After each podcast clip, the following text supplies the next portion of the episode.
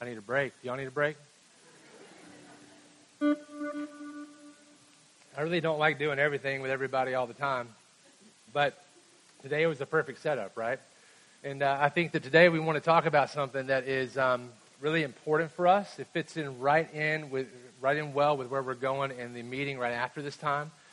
Uh, for those of you that are guests with us, we're having a faith family meeting that is about our budget. And uh, if you don't remember what that's like in your family, in my family, it's a little contentious. I don't think my wife would would be bothered bothered for me to say the fact that when we work on budget stuff, we come at things from two very different ends. Anybody else like that? Anybody? We come at things two very, very different ends, but we all have the same goal in our family, which is to make sure we have enough food on the table. Uh, but before that, even enough money to give and enough money to do the things we need to do to stay safe and to stay healthy. Uh, we want to do those things. And as a church, we've got to work on making sure those things happen for us as well in different ways, in different formats. And sometimes budget meetings can be contentious. I don't anticipate that. So if you're a guest with us and you want to learn what we're doing, you're not walking into a contentious time. You can stick around. We're going to have donuts and fruit and all that. But what I want you to, to know, those two things don't sound like they go together, do they? Donuts and fruit? That's what we're going to have. Um, I, I want you to know that when we're talking about membership in a church, and we're talking about being a part of a faith family, it really is that. And sometimes we can get up here and we can we can really just we can be so formal in what we do that we kind of lose perspective of what it's all about. Because I, I, don't, I don't know if you remember this, right? But you were saved into a kingdom that is owned and ran by a God who loves you so much that he gave you his one and only Son to buy you into that kingdom.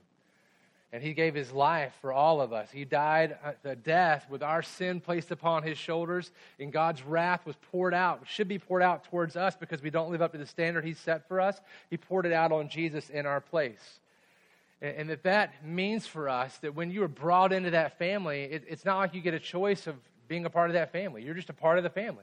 It's like when you're born or when you're adopted, you don't generally get that choice. You know what I mean? You're just born into that family. It's a thing that goes together. You can't separate the two. And today we're going to talk about church membership in that way. If you would, turn in your Bibles, if you have one with you, to Hebrews chapter 13. And we're going to be in one verse today. We're going to be in one verse. Hebrews chapter 13, verse 17. And we're not going to spend a lot of time in it. Uh, I want us to just to really kind of break down the verse and what it means. I challenge you, this is part of your homework, is to go home and make sure that you read the context of this in the book of Hebrews because I could get up here and say whatever I want to say, and if you're not paying attention, you just believe what I say, you may be in a bad spot, right? So you're responsible for your own spiritual maturity, for your own spiritual understandings. I'm here to help guide us as one of your pastors. And so today, as we look at this text, you take notes wherever the Lord kind of works in your heart. You make a note of that, and you begin to pray on that throughout the week. Go back and read this passage, the whole book of Hebrews. It's hard to interpret this book, actually. It's a little difficult, but I know you can do it according to the Holy Spirit that lives within you if you are the Lord's. And so uh, I encourage you to go do that. And we're going to look at one verse. And uh, this is kind of just a verse that Paul just flies by that has to do with church membership. You, you, know, you may wonder, why aren't we going to the one passage that says, hey, you should join a church? Let me tell you a secret. Are you ready? There is none. Because what they understood about being a part of a church is not the way that we talk about being a part of a church. It's different.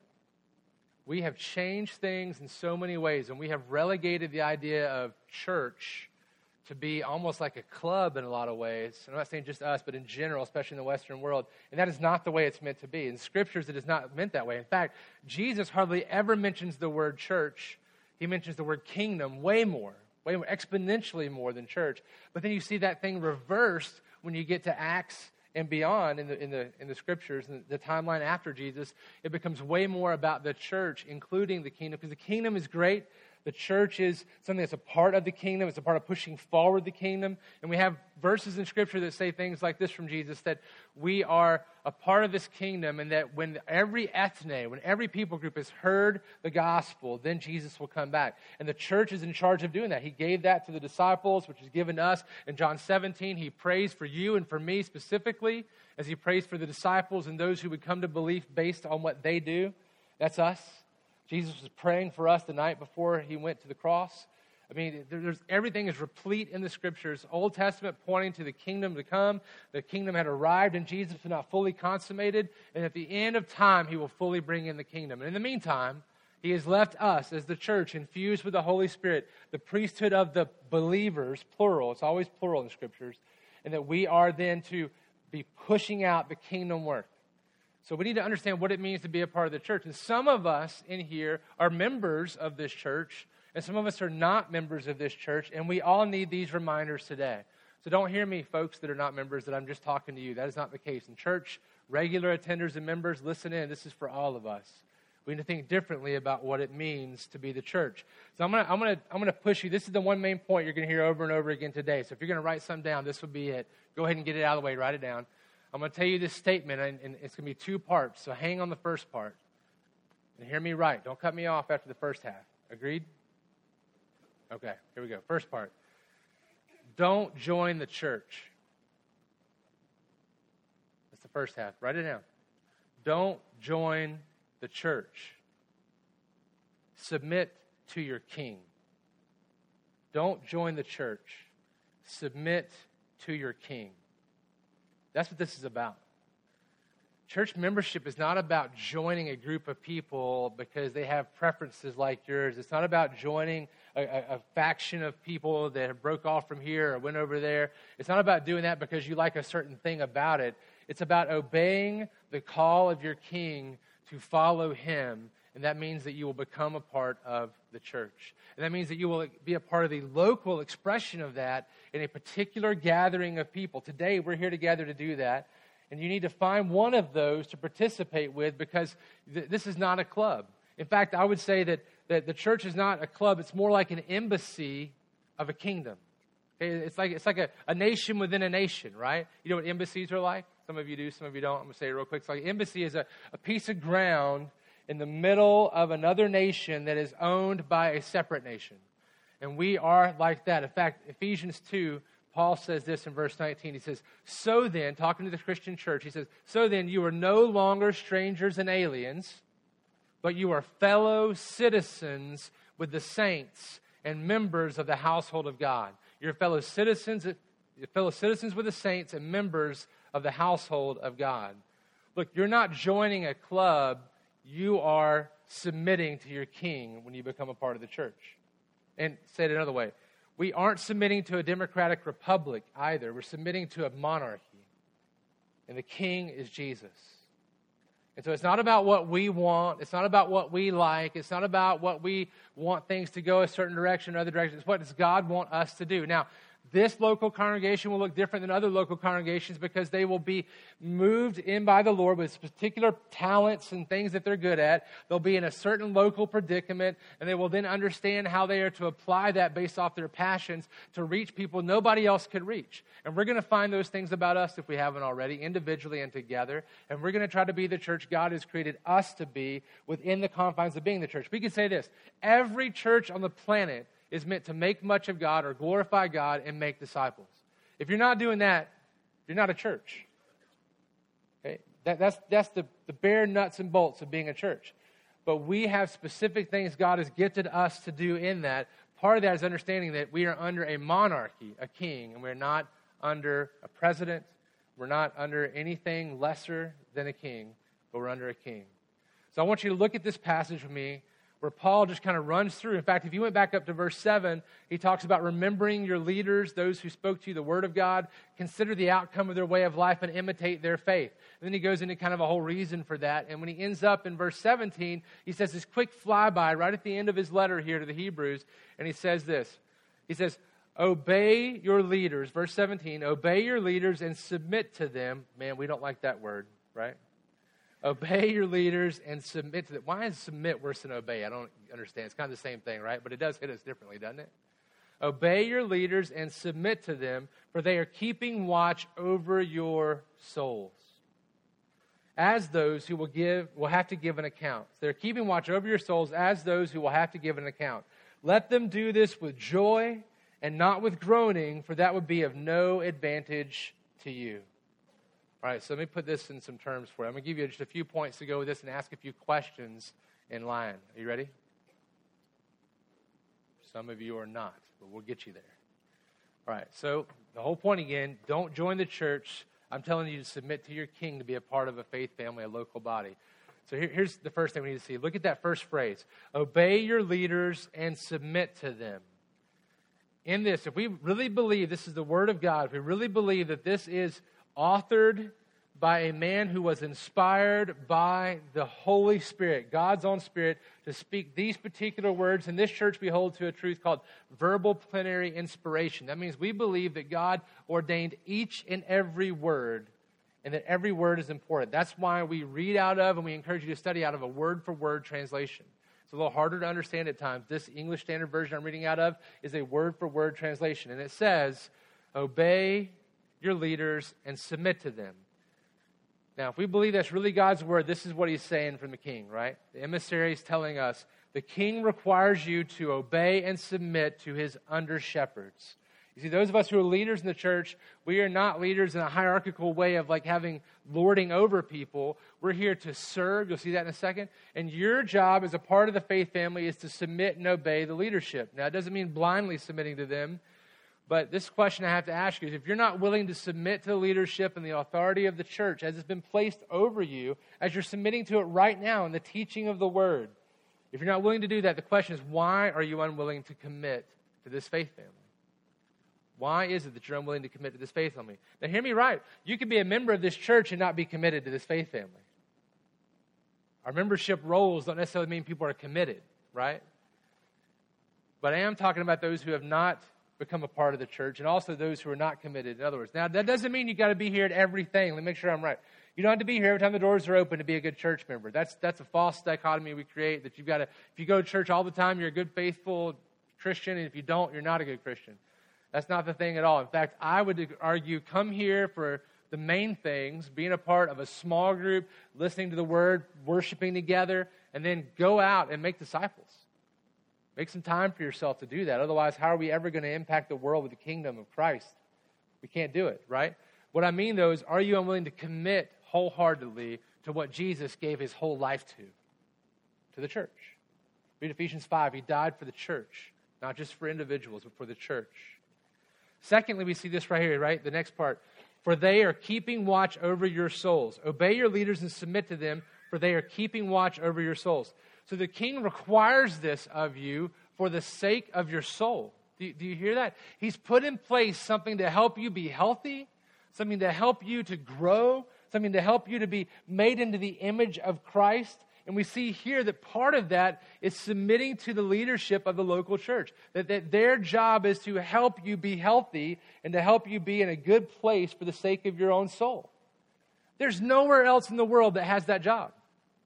There's no other organization in the world that has that job except the church. Some people like to try to do that through self help books, but we all know that you've tried to help yourself a lot in your life, and usually it ends up in not such a great place. But the Lord Jesus, if you've met him, has changed you, and you're a different person, and you know he can really make a difference. He can really change you. And so, this king here is not just telling you to do it so you'll submit and obey, to be oppressive. He's giving you that for. This is the reason. Look at it. Look at verse again whenever you see the word for or because, he's telling you this is the reason for what I just said to you. This is the reason I just said this to you.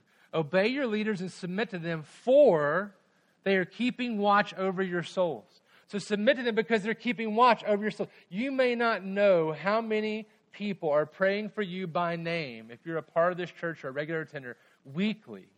They're keeping watch over your souls. That means staying awake for your souls watching over you, caring for you from afar and near, making sure no alarms are going off, making sure nobody's trying to encroach and steal you away by false teaching, making sure that, that you're walking in a healthy place. You are being prayed for regularly in this place. And as we leave, as our leaders are praying for you, our deacons, our pastors, our staff, we are praying for you regularly. We are watching over your souls. So therefore, God's saying, submit to that leadership. Obey that leadership. That's a part of it. We have such a hard time submitting to anyone, don't we? I mean, if somebody came up to you and said, hey, give me your gun, right? Give me your car. I say guns because that's the one that blows up a lot of people where I'm from here in Alabama. Give me your car. Hey, you can't go, you can't go in your house right now. You'd be like, who do you think you are? You don't have the right to tell me that.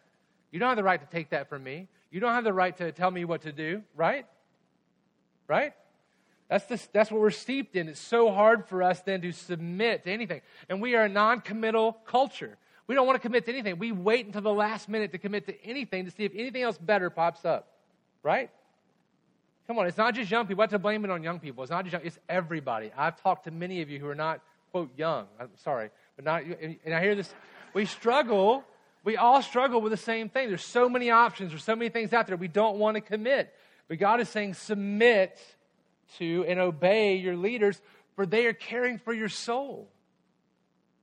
We need this. We're not meant to do it alone, we're meant to be the body of Christ. So don't join the church, submit to the king for the sake of your soul. Listen, here's the question Is my decision not to commit to this faith family having a detrimental effect on my soul? Hear that. Is my decision not to commit to this faith? It's a decision. It may be one that's done passively. Is my decision not to commit to this faith family having a detrimental effect on my soul? or on the souls of my family or on the souls of my friends because they see that it's not an important thing to be a part of because they see it's not something to give your lives to even though christ gave his life to it right is it having a detrimental effect that's the question he requires it for the sake of our soul let's look at the next phrase for they are keeping watch over your souls as those who will have to give an account you may not recognize that very much, but they are doing so. We are doing so as those who have to give an account. We understand the burdensome task that we are called to as leaders in the church, and it is heavy at times. When we have to deal with someone who has transgressed the law and transgressed something of sin and done something they should not have done, we have to bear the weight of that with them. We go to them, we go to the Lord on their behalf. We pray for them, we meet with them, we talk with them, we encourage them, we rebuke them, we exhort them. We do all those things we're supposed to do, and it is a heavy thing to do. We understand there's a weight there. In fact, let me just tell you, James 3 1. If you've ever thought about being in leadership in the church, here's a warning coming from James in 3 1. He says, Not many of you should become teachers, my brothers, for you know that we who teach will be judged with greater strictness. Will be judged with greater strictness. They're keeping watch over your souls as those who will have to give an account. If you are ever a part of a church where somebody is flippantly using their authority for their own good, run away from that church. If I ever do that to you, punch me in the gut, tell me to straighten up, and if I don't do it, run. Give you permission. Give my attention somehow. Slap me in the face. Whatever you got to do, do it. Make it happen. You've got to make sure that you're not submitting to something like that. But if they are loving you and caring for your soul, you also need to submit to that leadership. Listen, we accept this greater burden of judgment because we want to love you like Christ loves the church and gave his life for her on the cross. It's not because we want to be on a stage. It's not because we, we, we want to get up in front of people and, and have accolades and have people follow us and like us on Twitter or Instagram, some of that stuff.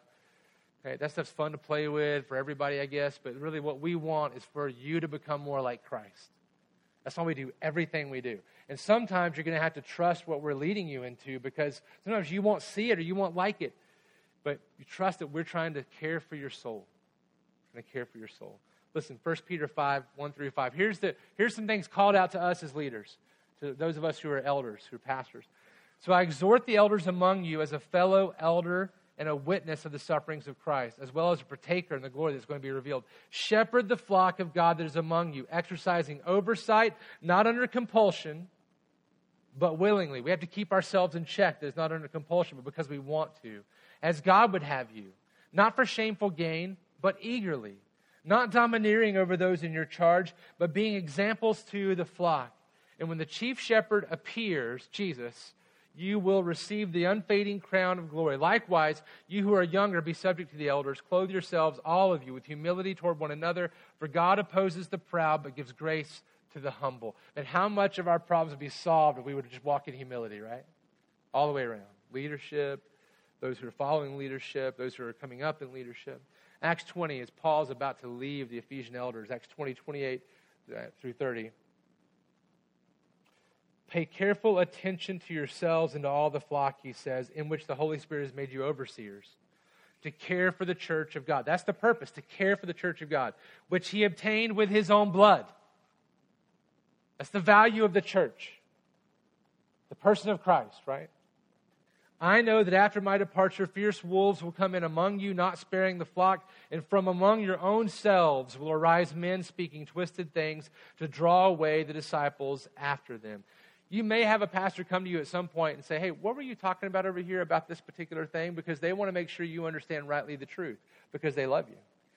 Receive that well, but understand that's part of God's caring for you through your leaders. You may have somebody say, Hey, you know what? I, I'm not sure if you're ready for that particular thing yet in, in this leadership role. Trust me, I want you to be, can we walk together a little more? Or, or how about, you know, sometimes you just feel like you're ready for the next step, and maybe the Lord puts a check in your spirit, and then all of a sudden another leader says, Yeah, you need to hold off, not quite yet. Right? Or maybe he says, Hey, step out. And you're like, I'm not ready. Trust the Lord. Step out. You need to trust and obey and submit to your leaders in that way. We're never here to over the Lord that over you. Now listen, this is hard stuff. I'm talking about stuff nobody wants to. I'm saying it out loud. I don't even like to hear it. You know what I mean? So, so hear me right when I, I say this. But look at this last part.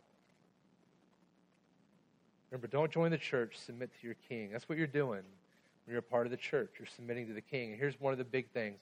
I'll read that whole verse. Obey your leaders and submit to them, for they are keeping watch over your souls as those who will give have to give an account. Let them do this with joy. Listen, let them do this with joy and not with groaning, for that would be of no advantage to you. Let them do this with joy and not with groaning, for that would be of no advantage to you. Just put that in any other context. It makes sense no matter where you put that, right? Let's talk about teachers and students. How many of you are teachers? Come on, be proud of being teachers, right? Okay. All right. So, teachers and students, it, don't you want your students to come in your classroom and do what you ask with joy? Isn't it better for everybody if everybody comes in and does it with joy? If it's true and right and there's an assignment, just do it. Unless you're asked to do something crazy that's not good, but do it with joy, right? So read that again. Let them do this with joy and not with groaning. Let your leaders lead over you and lead you in the right direction without groaning about it. Because you know what happens, teachers, when a student begins to buck the system, every time they begin that process, that next day you're like, oh man, not again. Right? Come on. They're not wanting to shake their head, but they're thinking it inside. Right? Any other context, you're a boss over somebody, you've got somebody you work with doesn't do the right thing, you get frustrated, right? And you groan about it, and it doesn't go well with you, right? Come on, it's okay to admit it, guys. Yes, it's just true. It's true. Look, let them do this with joy not with groaning, for that would be of no advantage to you. It's never of advantage to anybody when people are not together in unison, moving forward in unity. It's never, never an advantage. It's always a disadvantage. Let me say it like this the king requires you submit to your leaders in a way that brings them joy for your own advantage. So don't follow blindly, but don't follow begrudgingly either. Right? God has placed your leaders in their positions to lead you on his journey for his glory, for his kingdom. And it's difficult to care for those who don't care for you. Did you hear that? It's difficult to care for those who don't care for you. I'm going to tell you a little secret. I'm going to take a couple extra minutes to talk about this for a second because this is really important you don't realize how well sound travels in this building. So we hear when people say things about us as leaders. If we don't hear it echoing in the halls, we hear it as other people murmur it, right? And, and, and I'll tell you now, the, the leaders we have here right now are committed to loving you and serving you, whether it be deacons or pastors, whatever they are. They're here to love you and serve you no matter what you do, no matter how you go. They want to serve you and love you. But it's hard to do that, and it's harder and harder to do that when you don't love them back. You're not just to submit to leaders, you're supposed to love your leaders. There's so many, how many love one another's are there in Scripture? They're almost innumerable. So if your heart's not right towards a leader. If you hear yourself talking negatively about one of your leaders and it seems to be habitual, or you just seem to go to that really quick, or somebody says a name and you give a snarky remark instantly, maybe you need to check your heart and ask the Lord to reveal any bitterness or, or, or strife in your heart. That goes for everybody, but I'm talking about leaders here because the passage is talking about leaders. Here, here's some questions to ask. Are you holding God's chosen leaders in high esteem? Not because of them and because they're so awesome, right? But because God placed them there. Are, you, are you speaking well of those leaders? Look, it's also difficult to lead those who won't follow. You ever try to do that? I do it all the time. I have five kids, six and under. Any given time, there's two, three, four, five of them that aren't following you. Right? And poor little Catherine, it's not her fault. She can't walk yet. But you can just take off and get in the car and you're like, let's go. And then nobody's, but nobody's back there, right? It's so difficult to lead when people won't follow. So, so here's a question for you Are you a joy to be led? Are you being a joy to be led? Doesn't mean don't ask the hard questions. It just means, are you being a joy? Here's another one. It's impossible to lead those who won't submit to the king. That's the hardest one. It's impossible to lead those who won't submit to the king. Listen, some of us will have choices to make at some point in this faith family that you may not like the choices set before you, but the question is not whether you like them. The question is whether or not you've gone to the Lord and asked Him if it's what we're supposed to do. Today we're going to vote on a budget, and I don't really personally, like, hear me right, okay? I'm, I'm kind of the one that, I be careful how I say this because I'm brash. You know, you ever met a brash person just say things out there? We say, I don't, I don't, I don't really care what any of us want to do with the budget.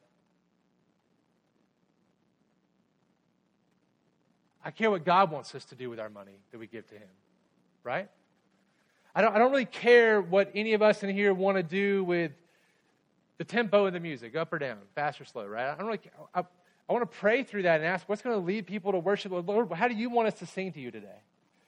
I don't really care about the, the, the, curriculum we use in small groups. I don't really care about that. What I care about is how does God tell us to do those things together? And does it lead us to love one another well? Is that, what, is that fulfilling God's commands in those ways? You understand what I'm saying? This has to change for all of us. And it's a hard change because some things are so close to our heart.